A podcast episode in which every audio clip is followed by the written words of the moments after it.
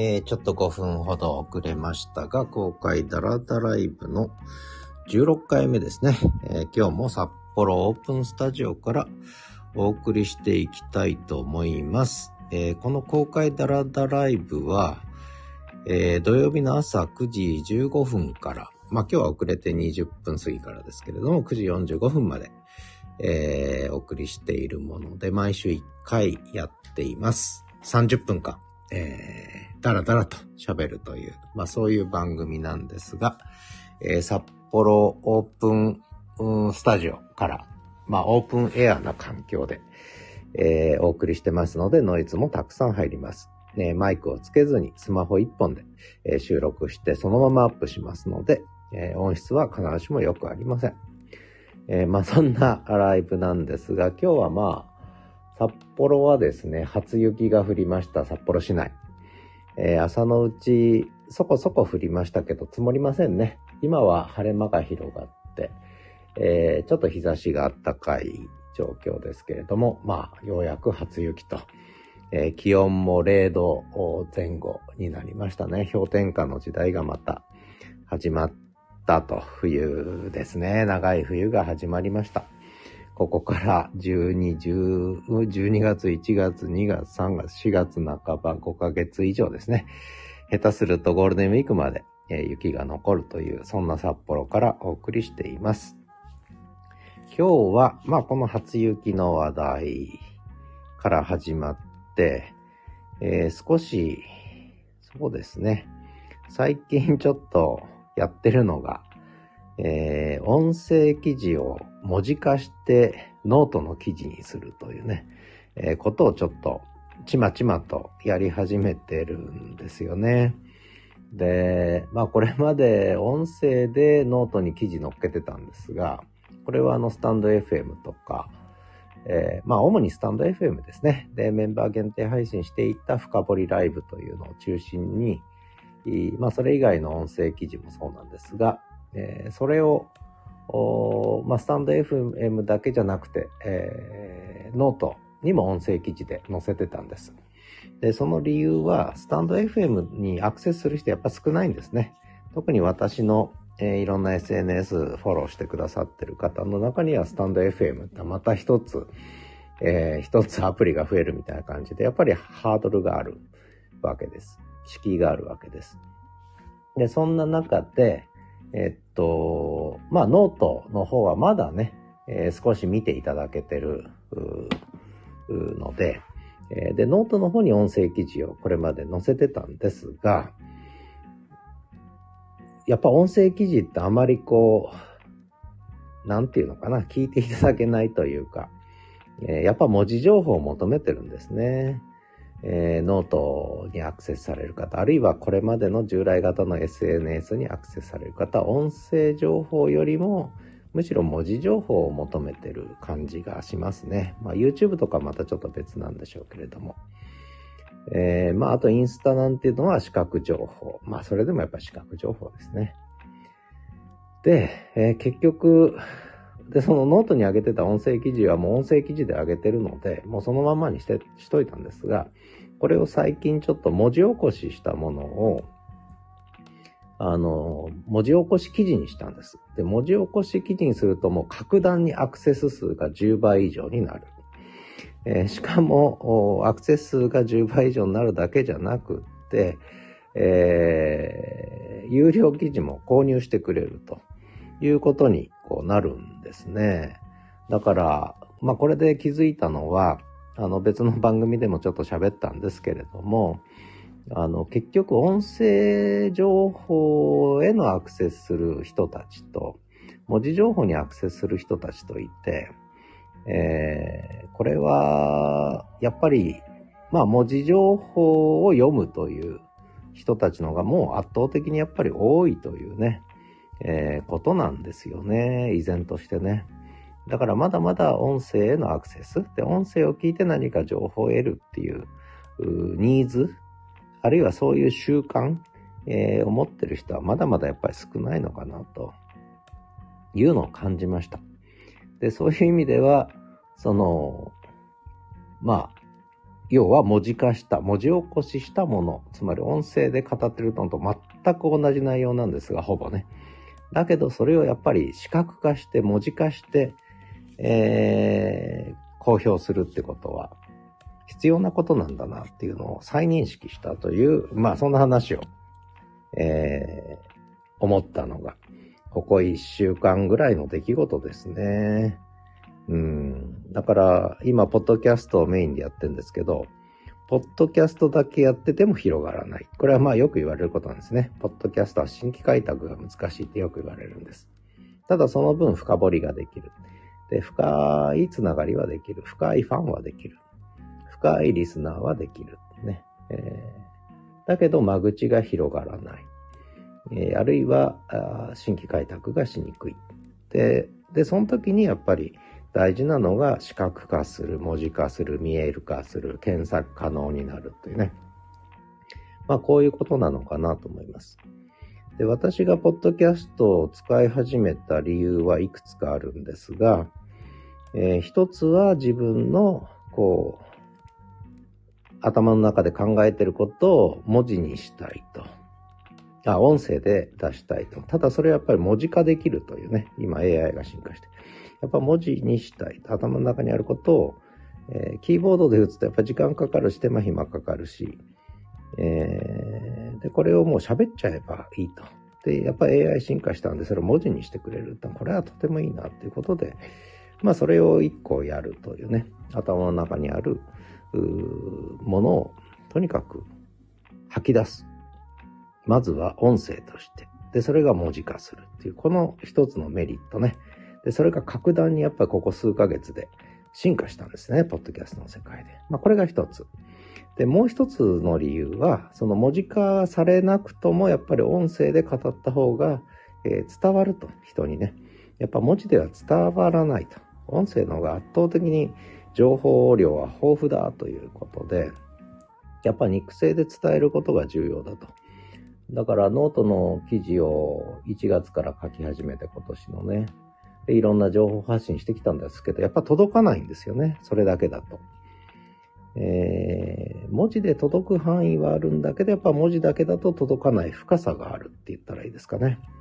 で、その、こう、深さを伝えたくて、音声配信を始めたと。で、それがたまたま文字化、文字情報化ということと、もう急激にリンクしてきたので、えー、まあそれも活用するってことなんですが、だから今考えてるのは、この音声で語ったのはやっぱ文字情報としてもこう発信していくという、もうこのダブルですよね。えー、で、何が違ってきたかというと、ちょっと前までは音声は音声、文字は文字。だからノート記事書くときもノートはやっぱり独自に文字を書こうとしてたんですよ。で、そうじゃなくても音声そのまんまの文字起こしでいいんだということに気づいたというね、今更ながらね。まあ、それがこの一週間出来事だったということです。まあ、この話は、まあ、別の番組でもしたので、もうこれぐらいにして。まあ、あとは、そうですね。えー、まあ、そんな意味で SNS が、やっぱ急激に変化してきましたね。うん、だから、これは単にポッ音声配信メインっていうことじゃないんですね。音声配信も含み込んで文字情報も活性化するということなのかなという気がちょっとしてきましたね。うんだからかなり割り切ってもう喋ったことは全部文字にして、それもどんどんどんどん文字記事にしちゃえと、え、いう気にちょっとなってきたというね、えー、そんなことです。で、しかもそれが LISTEN という、えー、プラットフォームだけじゃなくて、もうありとあらゆるところでね、ノートとか他の SNS とかも含めて、それはどんどんプロモーションしてっていいのかなっていう気が、えー、ちょっとしてきました。だからそういう意味で、Twitter とか Facebook も再活用する可能性が出てきた。えー、どういうことかというと、これまでは、あの、音声記事へのリンク、音声記事へのリンクを、その、ツイッター、フェイスブックで流してたんです。リンクだけをね。で、これじゃダメなんですね。えー、リンクだけを流してちゃダメで、やっぱり音声で喋った内容の文字化された情報のエッセンスでも要約でもいいので、その文字情報をやっぱり、えー、Twitter、Facebook では流さないとダメだと。リンク流しててもダメだと。文字情報を流さなきゃいけないっていうね。えー、で、そうすることでもう一度文字の、文字メインの SNS が再活性化する可能性が出てくるんじゃないかと思って。だから、ちょっと Facebook、Twitter の使い方もね、えー、ちょっと再利用、再活用、再活性化できるかなと思ってます。で、その時の順序としては、まず喋る。ポッドキャストなどで喋る。で、それが文字にされる。で、その文字にされたものを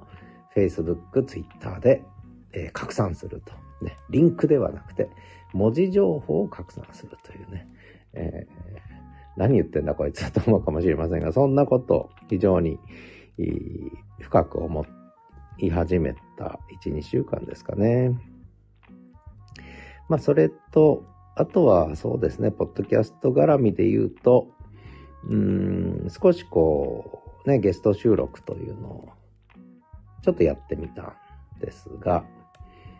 で、それで、えー、やっぱ編集は大変ですね、これね。えー、大変っていうか、うん、まあ大変じゃなくて楽しいんです。とても編集作業は楽しい。えー、やっぱりそこで相手がいて、え、まあ、とりあえず二人で喋って、で、それを思い返しながら聞きながら、え、ちまちまとこう編集していく。で、それはそこに再現される、その時の感触や世界があって、これは非常にやってて楽しい。やってて楽しいけれども、時間がかかる、労力がかかる、肩が凝る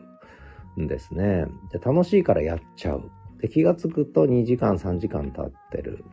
でも収録した1時間半の音源のまだ3分の1、4分の1しか進んでないと。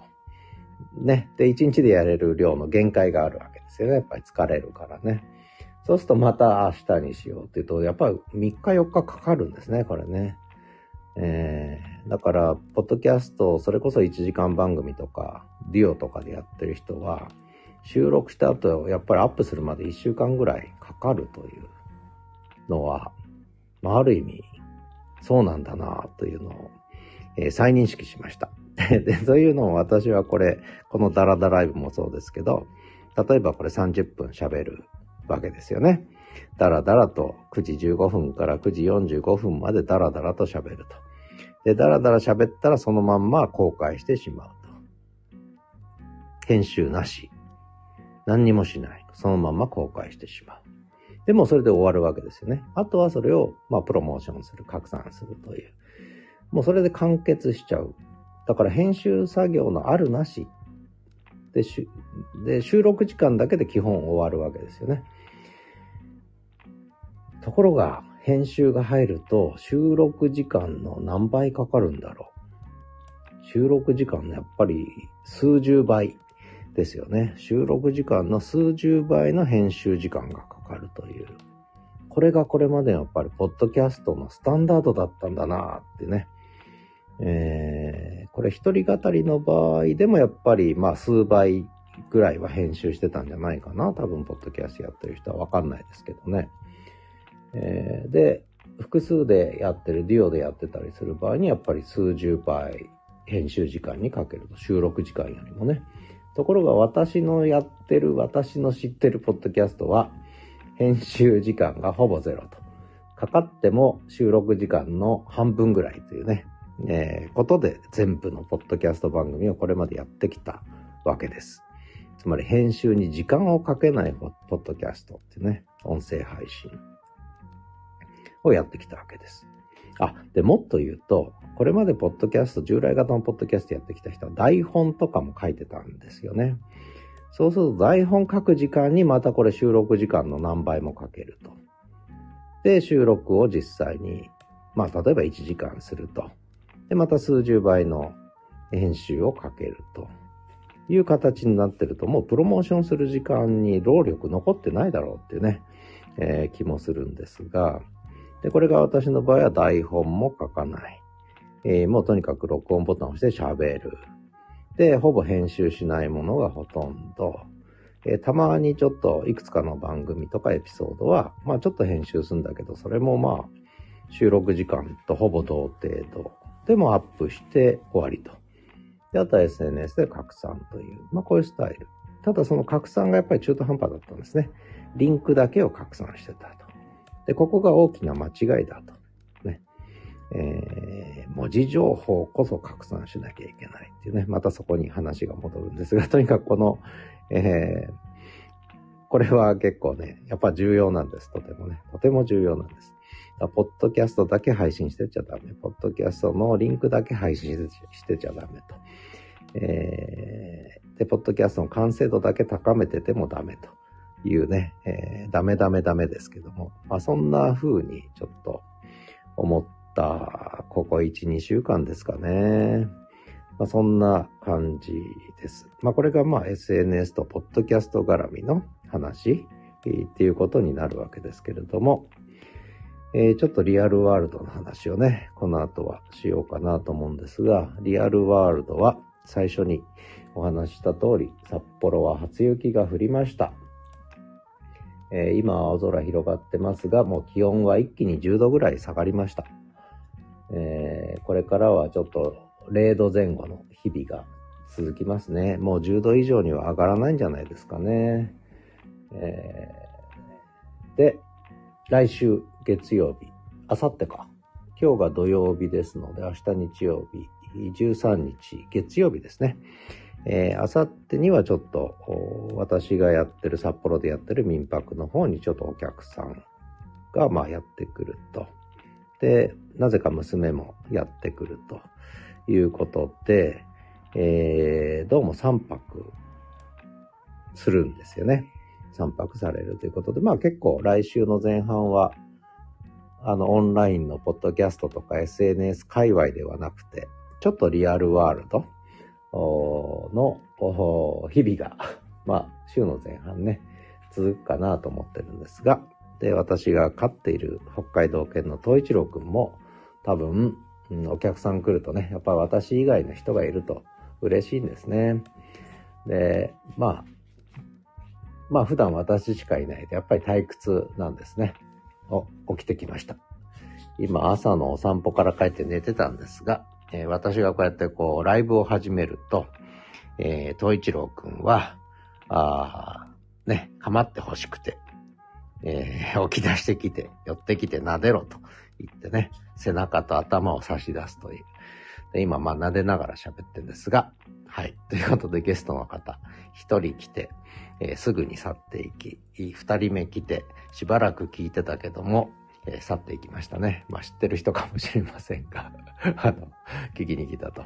いうことで、えー、公開ダラダライブ、ね、完全にゲスト無視して喋、えー、ってますけれども、まあ、これはね、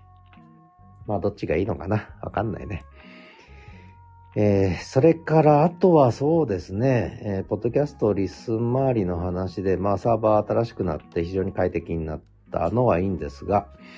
うーん、やっぱりもうますます私は人のポッドキャストを聞かなくなってきちゃったな。これ困りましたね。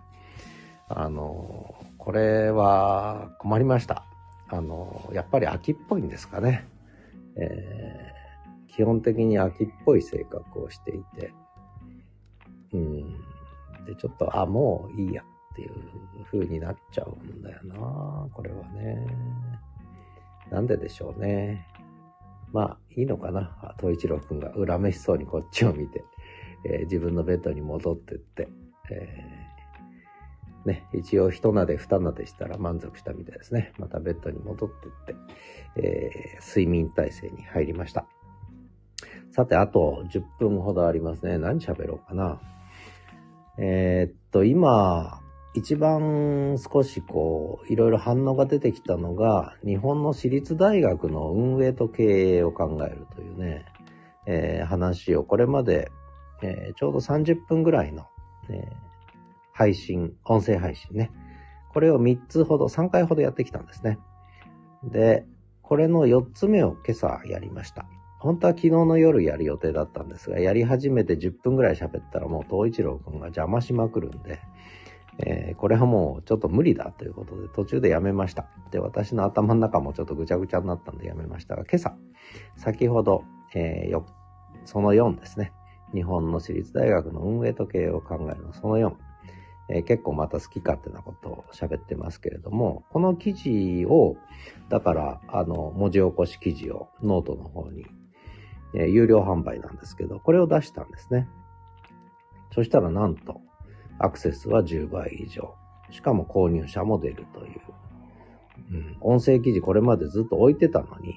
1ヶ月も2ヶ月も3ヶ月も。そちらは見向きもせずに、文字起こし記事だとそれをやっぱり興味を持って閲覧をし、で閲覧するだけじゃなくて購読する方も出てくるということが起きたということなんですよね。で、まあこれきっかけはいくつかあるんですけれども、やっぱ一つはこう、やっぱ Facebook とかに、特に Facebook ですね、にちょっとリンクじゃなくて文字情報もちょっと載っけたんですよね。で、これはちょうど私が還暦迎えたってこともあるので、いつも Facebook と Twitter もリンクしかね、めんどくさいからリンクだけやってたんですけども、まあ還暦を迎えてっていうことでちょっと文章を書いたんです。やっぱ文章を書くとフィードに出るんですね、きっとね。で、リンクだとフィードに出ないんですよね。Twitter、Facebook はね。えー、で、これはまあ出なくてもいいやと思ってリンクだけ貼ってたんですけども、やっぱりそれじゃいかんなと。たまには文字も書かなくちゃということをちょっと思って。で、それでまあ久しぶりに私の存在に気づいた方が、えー、なんか喋ってるぞっていうか、なんか書いてるぞっていうことで、まあ見てくれたのかななんて思って、で、たまたまそれが、に関心を持ってる方は、ちょっと反応をしてくださってるということなんだろうなと思って見てます。だから、あそうやって考えると、うん、まあ、最初の話戻りますけど、音声配信でポッドキャストばっかりやってちゃダメで、やっぱり文字情報を SNS で配信していかなきゃいけない。リンクだけを配信してても、ポッドキャストをね、ダメなんだということを、まあ、今更ながら、改めて、ちょっと認識したかなと思ってます。で、一方でですね、やっぱり、こう、もう最近は、こう、言葉で喋るのが楽すぎて、で、それを AI が文字起こししてくれるのが楽すぎて、自分でキーボードを打って文字書くというのがもうめんどくさくなっちゃいました。完全に。えー、なので、で、しかも、その先ほどの日本の私立大学の運営と経営を考える。まあ、こういうちょっとテーマを決めて、喋ること決めて、で、台本は作んないんです。喋ることだけ決めるんですけども、えー、それでやると、それなりに文章になるんですね。文字を起こしたものも。うん。だから、まあ、このダラダライブとは違って、あの、それなりに読める記事になるんですね。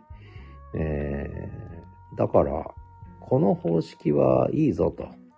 で、たまたま昨日、ちょっと、リスニングウィークリーっていうね、週刊リス、ING っていうのを、えー、毎週出してるんですけども、そこでは必ずその週に一番気になった、えー、ポッドキャストのエピソードを紹介するっていうことになってるんですが、たまたま目についたのが、そのポッドキャストと書籍化は相性がいいという。で、これまではそのブログとかノート記事とか、まあ最近はインスタとかもそうですけど、それを書籍化するなんてね、えー、話はあって、特にノートの界隈では、ノート記事を書籍化する、Kindle 出版するなんて流行ってるんですけども、あの、まあなんとかここにポッドキャスト音声配信絡めないかなってずっと思ってきたんですけれども、今回その文字起こし記事を書くことで、これがもうだから記事になるわけですよ。そうするとそれを重ねていけば、これね、あの、ひとまとまりのやっぱり書籍的なものになってくんですよね。うん、だから、ようやく私の中では、こう、音声で語ったもの、まあ、たまたまポッドキャストだったりするんですが、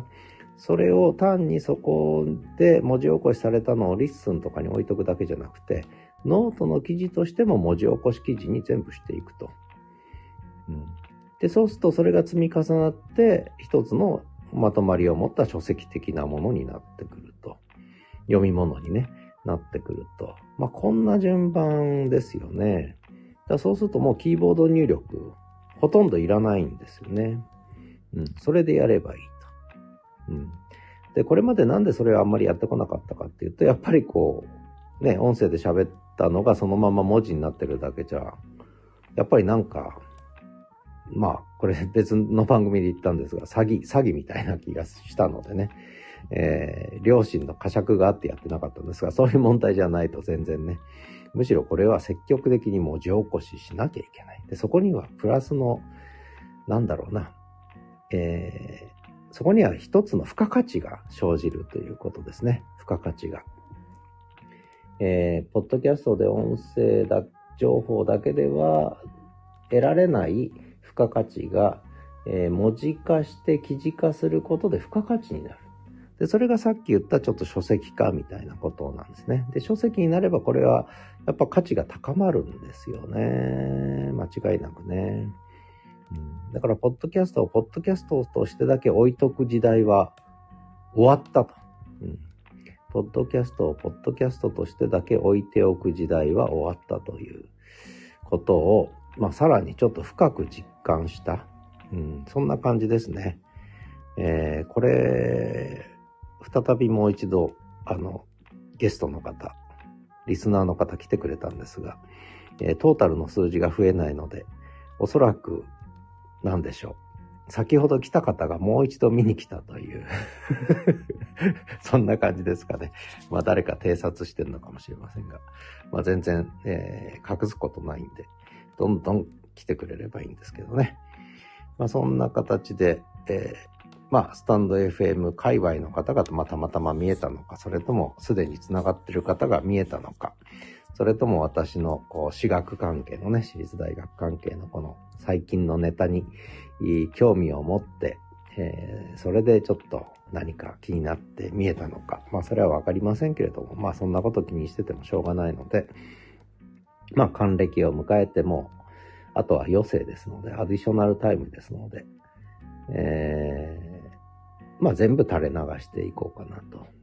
うん、で、垂れ流してるうちに何か、どこかで役に立つこともあるかもしれないし、まあ役に立たなきゃまあそれまでよということでいいのかななんてね、思ったりもしているわけです。まあそういうことでこの公開ダラダライブ、え、16回目ってことはもう4ヶ月もこんなことやってるというね、ことになるわけなんですが、ポッドキャスト始めてから本当に時間の流れが早くなりましたね。数倍早くなりました。えー、7月4日から始めましたからね。8月4日、9月4日、10月4日、11月4日も過ぎましたから、11月11日、今日はポッキーの日ですので、4ヶ月が過ぎてしまって、で、これはノートで記事を書いている時の時間感覚とは全く違って、やっぱり早いです。時間の流れが。で、多分それには理由があって、やっぱ音声情報ってのは時間を費やさないと編集もできないし、聞き直すわけですよ、自分でね。例えばノートで記事書きました。書く時間はそれなりにかかるけど、書かれたものはもうさっと読めるわけですよね。ところが、これ音声だと、時間費やして聞かなきゃいけないわけです。で、1.5倍速、2倍速にしたところで、やっぱり時間を費やすんですよね。これがやっぱ音声情報の特質ですね。で、これはあの、私音楽大学勤めてたんで、音楽は時間芸術だ。ね。あるいは瞬間芸術だ。まあ、時間芸術ですね。で、それに対して美術大学でやってるような、えー、ものは、大体視覚芸術、目に訴えるってね、えー、ことなので、えー、まあだから耳、聴覚に訴える時間芸術と、えー、目に訴える、こう、視覚的な芸術。で、そこにはあんまり時間はあんまり影響しないというね。もう作品を作ったら、えー、造形美術関係は、そこでとりあえず完結するわけですよね。あとは見るのにどれだけ時間かけるかってあるにしても、ただ音楽は見ることができない。聞くしかない。で、それは時間を費やすしかない。で、それと同じことで、音声情報ってやっぱり時間を費やすわけです。で、私よくコンサートもいっぱいね、クラシックのやつ含めて聞きに行きましたけど、これも時間がかかるわけですよね。だから、まあ、音声情報をメインにしていくと、やっぱり時間をかなりそこにかけることになる。で、文字情報っていうのはそうでもないと。もちろんそれなりに時間かかるんですけど、音声情報ほどではない。だから、まあ最初の話に戻りますが、音声情報は文字情報にして、えー、全く同じでもものでも文字情報にすると、またこれは別の作品になるというね、えー、ことを、えー、深く理解した一週間でした ということで、よくわからない公開ダラダライブですが、えー、ここまでにしたいと思います。えー、ではまた。